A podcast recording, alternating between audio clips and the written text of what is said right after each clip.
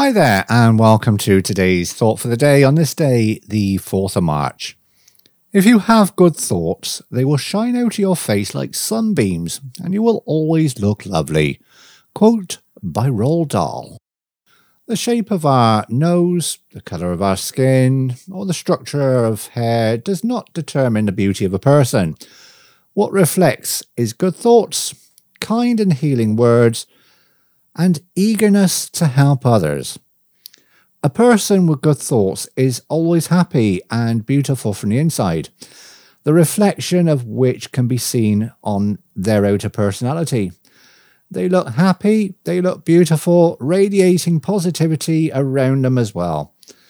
Always have good and positive thoughts in your mind. It will outshine your personality in a beautiful, admiring, and motivational way.